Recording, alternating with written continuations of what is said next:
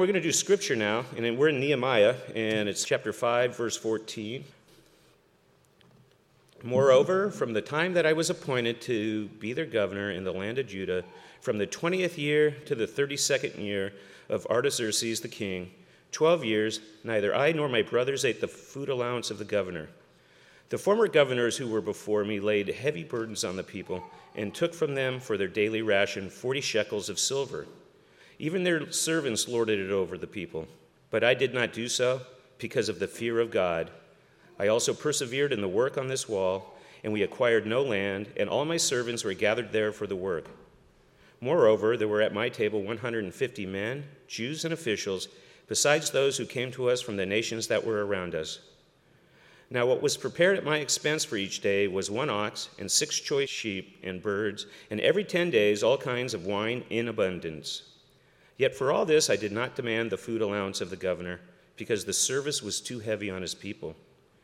Remember for my God, O my God, all that I have done for this people.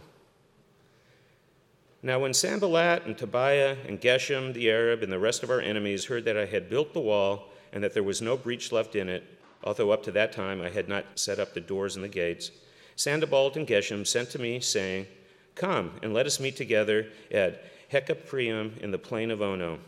But they intended to do me harm, and I sent messengers to them saying, I am doing a great work, and I cannot come down. Why should the work stop while I leave it and come down to you? And they sent to me four times in this way, and I answered them in the same manner. In the same way, Sanballat, for the fifth time, sent his servant to me with an open letter in his hand. In it was written, It is reported among the nations, and Geshem, also says it that you and the Jews intend to rebel. That is why you are building the wall. And according to these reports, you wish to become their king. And you have also set up prophets to proclaim concerning you in Jerusalem there is a king in Judah, and now the king will hear of these reports. So now come and let us take counsel together. Then I sent to him, saying, No such things as you say have been done, for you are inventing them out of your own mind. For they all wanted to frighten us, thinking, Their hands will drop from the work, and it will not be done. But now, O God, strengthen my hands. Now I went into the house of Shemaiah, the son of Delaiah, son of Mehetabel, who was confined to his home. He said, Let us meet together in the house of God within the temple. Let us close the doors of the temple, for they are coming to kill you. They are coming to kill you by night.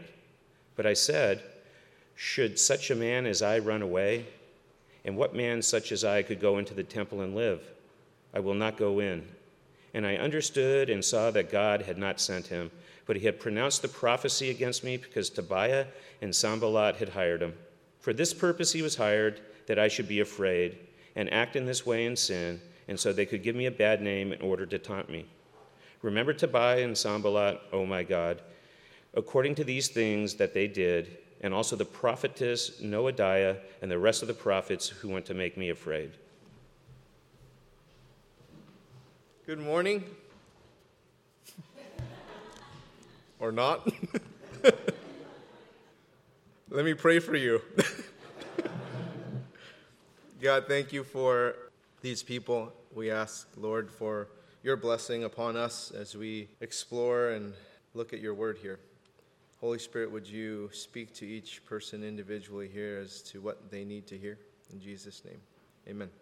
We pick up our series in Nehemiah chapter 5, verse 14. And in this section of scriptures we'll be covering this morning, we'll notice a very important principle, and it's this it's when and how to say yes and when and how to say no. And so some of you may have read through that section, like, how in the world is this guy choosing that as a principle? You'll see. Okay, so let's start out in Titus chapter 2, verses 11 and 12. This is what the Apostle Paul wrote to Titus.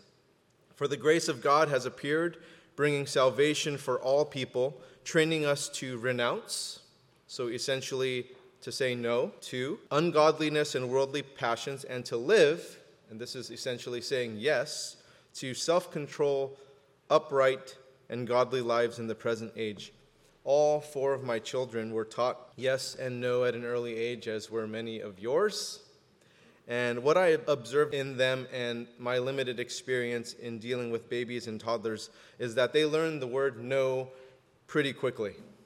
So my 21 month old toddler will even say, No way! And this started like several months ago. I don't know how she added the way in there, but that's when she really means no, is when she says, No way. So no is a really important word, as is yes. And so, in looking at our section of scriptures today, we'll be taking a closer look at these really powerful words, yes and no. So, when we look at things like temptation, no is an important word to exercise. And if you can't say no when you need to say no, you can get into some serious problems. It's important to know when and how to say no and when and how to say yes. See, the no helps us to discern what is before us so that we can hopefully exercise a wiser yes, to exercise the better yes. Nehemiah was a person who was well disciplined in the yes and the no. And when it came to things of God, he was a yes man. Paul wrote in 2 Corinthians chapter 1 verses 19 and 20. But in him it is always yes. For all the promises of God find their yes in him. That is why it is through him that we utter our amen to God for his glory and we talked about amen last week. And when it wasn't of God, then his answer was no. And James wrote in James chapter 5 verse 12, "But let your yes be yes and your no be no, so that you may not fall under condemnation." Nehemiah was disciplined in his yes and his no, which is a really important discipline to develop, no matter who we are as it applies to all of us. And moms, happy Mother's Day. I did not forget. I just haven't called mine yet. It's too early for her. But you know, this is especially true for you mothers as your responsibility as a mother of when to say yes, how to say yes, when to say no, how to say no. In this section of scriptures, we'll see Nehemiah exercise the discipline of yes and no in five different areas that we're going to look at this morning. In verses 14 through 19, we'll see him exercise no in regards to excess, in regards to excessive benefit. Now, while he's saying no to that, he's saying yes to something else. He's saying yes to contentment. In regards to privileges, he had many of them as a governor.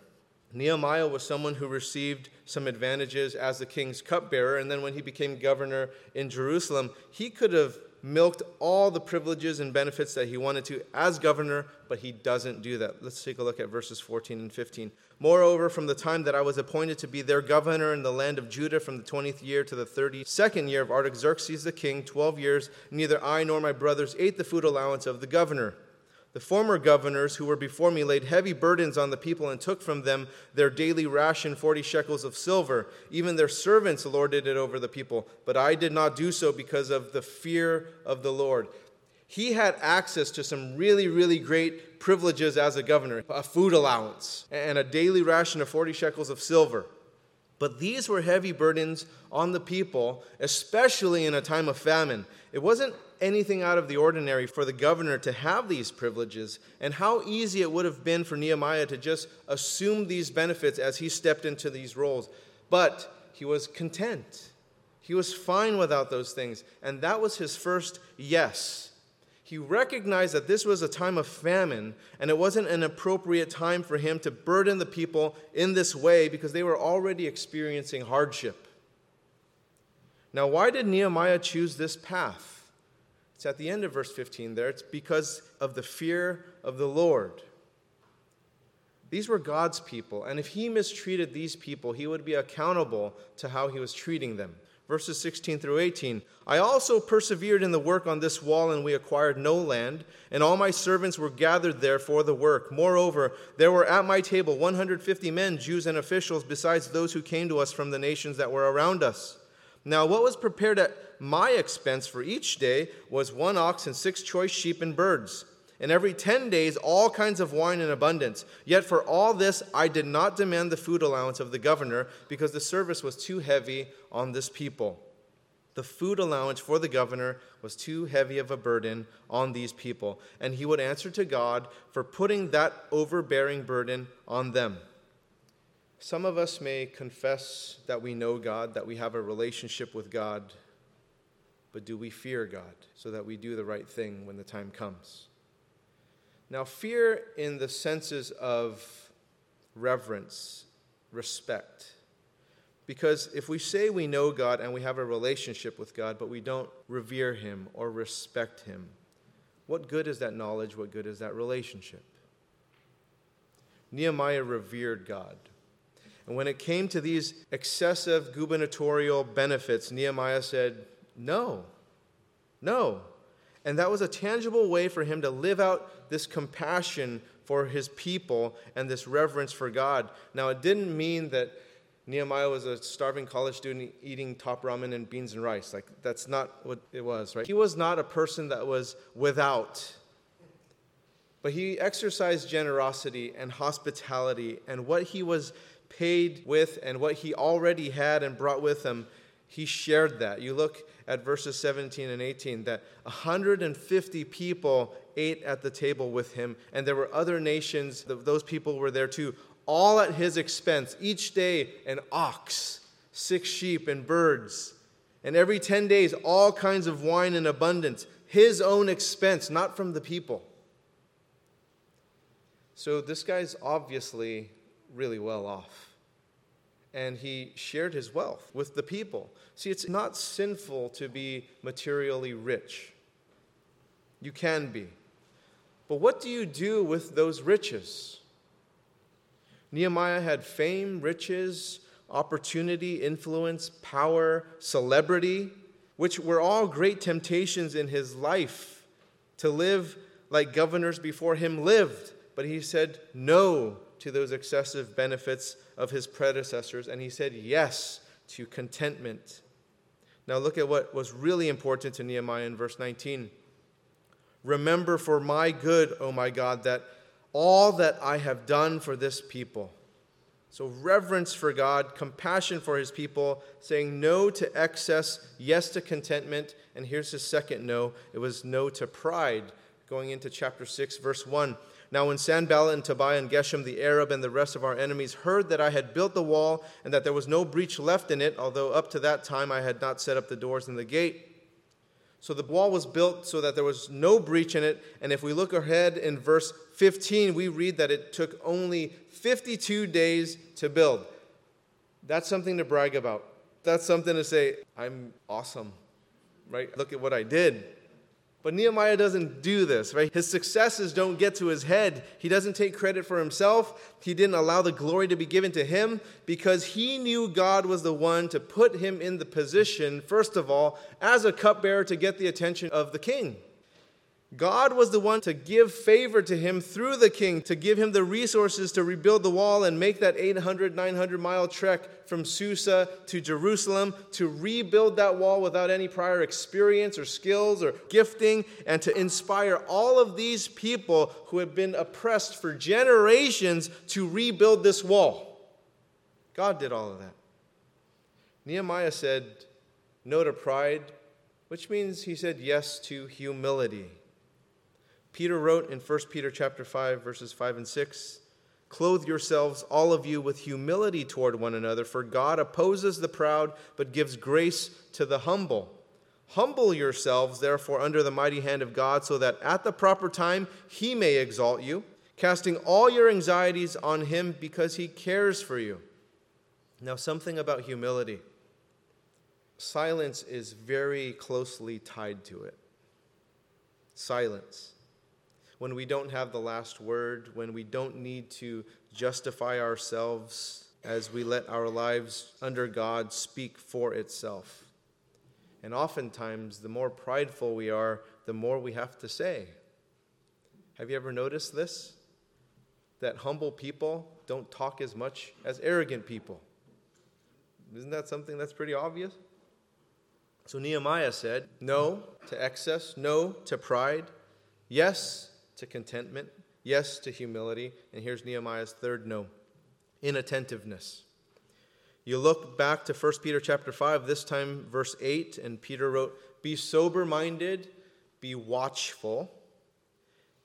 And when we looked at 1 Peter just a few months ago when we were in that study, we know Peter exhorted his listeners to this many, many times. Let's look at several of them. 1 Peter chapter 1 verse 13. Therefore, preparing your minds for action and being sober-minded, let your hope fully on the grace that will be brought to you at the revelation of of Jesus Christ. 1 Peter chapter 4 verse 7 The end of all things is at hand therefore be self-controlled and sober-minded for the sake of your prayers. 1 Peter chapter 5 verse 8 Be sober-minded, be watchful. Your adversary the devil prowls around like a roaring lion seeking someone to devour. And later this year we'll be heading into a 2 Peter series and in 2 Peter chapter 1 verses 5 through 8 he wrote this Make every effort to supplement your faith with virtue and virtue with knowledge, and knowledge with self control, and self control with steadfastness, and steadfastness with godliness, and godliness with brotherly affection, and brotherly affection with love. For if these qualities are yours and are increasing, they keep you from being ineffective or unfruitful in the knowledge of our Lord Jesus Christ. Peter was someone who found out firsthand what inattentiveness resulted in. The account of what happened is found in Mark chapter 14, starting in verse 37, and we'll just go down to verse 41. And he came and found them sleeping, and he said to Peter, Simon, are you asleep? Could you not watch one hour? Watch and pray that you may not enter into temptation. The spirit indeed is willing, but the flesh is weak. And again he went away and prayed, saying the same words. And again he came and found them sleeping, for their eyes were very heavy, and they did not know what to answer him. And he came the third time and said to them, Are you still sleeping and taking your rest? It is enough. The hour has come. The Son of Man is betrayed into the hands of sinners. Peter didn't watch and pray, he was inattentive. And in his letters, he wanted to make sure the followers of Jesus, following this time of him learning this lesson, that they were watchful, attentive, alert, sober minded, self controlled, mindful. He didn't just write watch and he didn't just write pray. He wrote watch and pray. And we know Nehemiah to be a person of prayer and action. Nehemiah was attentive, he was alert, he was watchful, he was mindful, and we need to be people of discernment and not just believe everything everyone says about anything. And this is what he faced. Verse 2, chapter 6 Sanballat and Geshem sent to me, saying, Come and let us meet together at Hakkephirim in the plain of Ono, but they intended to do me harm. See, this seemed not right to Nehemiah, as it probably seems to you reading the account of Nehemiah. All these threats, all this jeering, and suddenly, you want to meet with me? You recruited an entire people group to cover the shore, the Mediterranean Sea, the Ashdodites, to surround us so that we have no place to go. And now you want to meet? Now, some people get suckered into things like this. They get suckered into schemes and lies and deceit because they trust too much. They let their guards down too much. And in our prayers to God, in our trust in God, we can't forget that He also gave us a mind a mind to think through this stuff, a mind to practice discernment. And this is what Nehemiah said yes to mindfulness. To be mindful, to be mindful and use discernment in our decisions. See, when I drop off my kids at school, Sometimes I have to park a few blocks away because just the parking's limited, no parking lot. And there are some streets that have to be crossed, some really busy streets like Alcatraz on a weekday morning when people are going to work is really busy. So these cars sometimes they just fly through the crosswalks even though there's school signs and all this kind of stuff. They just go through there. I pray for safety for my kids. I trust God to keep my kids safe. He also gave me a mind. He gave me a mind so that I am mindful that I need to walk them across that busy street. I don't just say, all right, trust in the Lord. Go ahead. Like, do it yourself. We don't do that. We pray, we trust God. That doesn't give us license to be naive. We have to act on that too. So, no to excess, no to pride, no to inattentiveness Yes to contentment, humility, mindfulness, which brings us to Nehemiah's fourth no, which is diversion. Verses 3 through 8 is about this. And I sent messengers to them saying, I am doing a great work and I cannot come down. Why should the work stop while I leave it and come down to you? And they sent to me four times in this way, and I answered them in the same manner. In the same way, Sanballat, for the fifth time, sent his servant to me with an open letter in his hand. In it was written, It is reported among the nations, and Geshem also says it, that you and the Jews intend to rebel. That is why you are rebuilding the wall. And according to these reports, you wish to become their king. And you have also set up prophets to proclaim concerning you in Jerusalem, There is a king in Judah. And now the king will hear of these reports. So now come and let us take counsel together. Then I sent to him, saying, No such things as you say have been done, for you are inventing them out of your own mind. See, Nehemiah didn't get diverted. He knew what his purpose, what his mission, what his calling was, which is the fourth yes mission, purpose, calling. And the question he asks is a question we need to all ask ourselves Why should the work stop while I leave it and come down to you? That's a fantastic question. It's a great question. It's a question that we all need to ask ourselves, especially when God has placed a calling in your life, when He's placed a purpose, a mission in your life. Let's look at the example of Jesus. Back to the Gospel of Mark, chapter 1. This is the beginning of Jesus' ministry, and this thing starts out like a tech IPO. I mean, it just blows up, right? Look at Mark chapter 1, verse 28. And at once his fame spread everywhere throughout all the surrounding region of Galilee.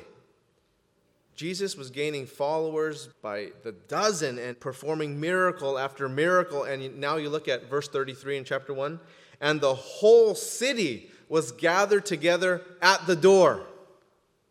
Picture this Jesus is continuing to heal, he's continuing to cast out demons from people, and we pick up this biographical account of Jesus from Mark's perspective in verse 35. And rising very early in the morning, while it was still dark, he departed and went out to a desolate place, and there he prayed. And Simon and those who were with him searched for him, and they found him and said to him, Everyone is looking for you. And he said to them, Let us go on to the next towns that I may preach there also, for that is why I came out. Are you getting what happened? Because if this was maybe you, or probably me, if like people were on that, Hello, all my subjects, I'm here. What would be my bidding? I need some money, I need some stuff. You know, this is not Jesus, though. Jesus goes off to a desolate place. He doesn't go out to the crowds and start shaking hands and taking pictures with babies and kissing babies and doing all this stuff. He goes off and he does this. See, Jesus was a rock star in Capernaum. I don't know if you guys have ever been to Capernaum, it is beautiful. It is on the shores of the Sea of Galilee. It is a gorgeous place to be. He could have just set up shop there. People loved him. He's just healing people. Things are just great. He could have made it big there riches, fame, status. But look at what he said in verse 38. That is why I came out. There's a specific purpose there. Let us go on to the next towns that I may preach there also, for that is why I came out. Jesus did not get diverted with all of this attention, with all of this awesome ministry going on, just like Nehemiah would not be diverted from his call. He had a purpose, he was on a mission. It's Mother's Day. I have to slip this in. You moms have an incredibly high calling as a mom. And there are so many things that can cause diversion in your life as a mother to bring you off of that wall, off of that mission, off of that purpose, off of that calling of motherhood. I want to point something out to you because oftentimes when women are reading Proverbs 31, they're just looking at, oh, what I need to be, and oh, look at the ideal woman, and all this kind of stuff. I don't know if you've ever noticed this before, but let me read it to you. Just the first verse. The words of King Lemuel, an oracle that his mother taught him. Have you ever noticed that about that proverb? It's written by a dude, but it was taught to him by his mom. Mothers have a profound effect on their children. Your calling as a mother to say no to diversions and yes to your mission, to your purpose, to your calling, as God has called you to be a mom. Last thing Nehemiah said no to fear and anxiety. So, no to excess, no to pride, no to inattentiveness, no to diversion. And then lastly, no to fear and anxiety. For they all wanted to frighten us, thinking their hands will drop from the work and it will not be done. But now, O God, strengthen my hands. Now, when I went into the house of Shemaiah, the son of Delaiah, son of Mehetabel, who was confined to his home, he said, Let us meet together in the house of God within the temple. Let us close the doors of the temple, for they are coming to kill you. They are coming to kill you by night. But I said, Should such a man as I run away? And what man such as I could go into the temple and live? I will not go in. And I understood and saw that God had not sent him, but he had pronounced the prophecy against me because Tobiah and Sanballat had hired him. For this purpose he was hired, that I should be afraid and act in this way and sin. And so they could give me a bad name in order to taunt me. Remember Tobiah and Sanballat, O oh my God, according to these things that they did, and also the prophetesses Noadiah and the rest of the prophets who wanted to make me afraid. Before we look at Nehemiah's last no here to fear and anxiety, let's look at Nehemiah, the person of prayer, because that's what he did in verses 9 and 14. He always knew where to turn. And where we turn shows where our hope lies. Where do you turn in times of fear? Where do you turn when you're seeking wisdom and discernment in times of trouble? Where do you go? And this is something that gifted people, experienced people, may struggle with because they're so talented, so experienced, so well resourced, well connected, and skilled. They have so many places to turn that God is not one of those places. In our church, we have enough talent, gifts, and skills to run a really, really good nonprofit organization. I'm convinced of it. Some of you work in nonprofits and are leaders in your nonprofit, but that's not all we are. The church is a living organism that needs more than organizational management, strategic thinking, thoughtful marketing, and great products and services. Our mission is to reach the world with the gospel and to equip and encourage people into a more intimate relationship with God and with one another. That deep intimacy with God is not developed in that sort of mechanical way as we run a nonprofit the richness, that depth, is only achieved spiritually. It is a living thing. And the only way to reach it is in spiritual ways, like prayer. That's what happened to Jesus in Mark chapter 1. How was he so grounded not to get swept away by fame, not to get swept away by all the accolades that he was receiving, and to say, let's go to the next town? How did he do that? How did Nehemiah do this and not get diverted or not get scared about the threats and to stay on mission. How was Nehemiah able to say no to so many temptations, excess, pride, inattentiveness, diversion, fear, and anxiety? It's his prayer life. We see his prayer life peppered through Nehemiah. He was grounded in prayer. And through his prayers, he received this last yes. He received assurance and reassurance. Because every time he prayed, he would be assured by God. And then he prayed again and he would be reassured by God. Nehemiah was able to say no to these temptations. But sometimes the things that we need to say no to aren't necessarily bad things. Sometimes they're good things, actually. This is where we need to be disciplined. We need to be disciplined about when and how to say no to things that are not as good as what we say yes to. It's just not the best thing, it's not the superior thing in God's eyes. And those are the things we can say no to. It's just not the best thing. It's a good thing, not the best thing. To say yes to things such as contentment humility, mindfulness, watchfulness, purpose, call, mission, assurance, reassurance from the Lord. Let's pray. God, thank you so much for your word. I pray, Lord, that you would give us the wisdom and discernment to know when and to know how to say yes and no. Father, with so many things pulling us, we pray, Lord, that you would give us a clear direction, a clear path as to where you desire us to occupy, to live.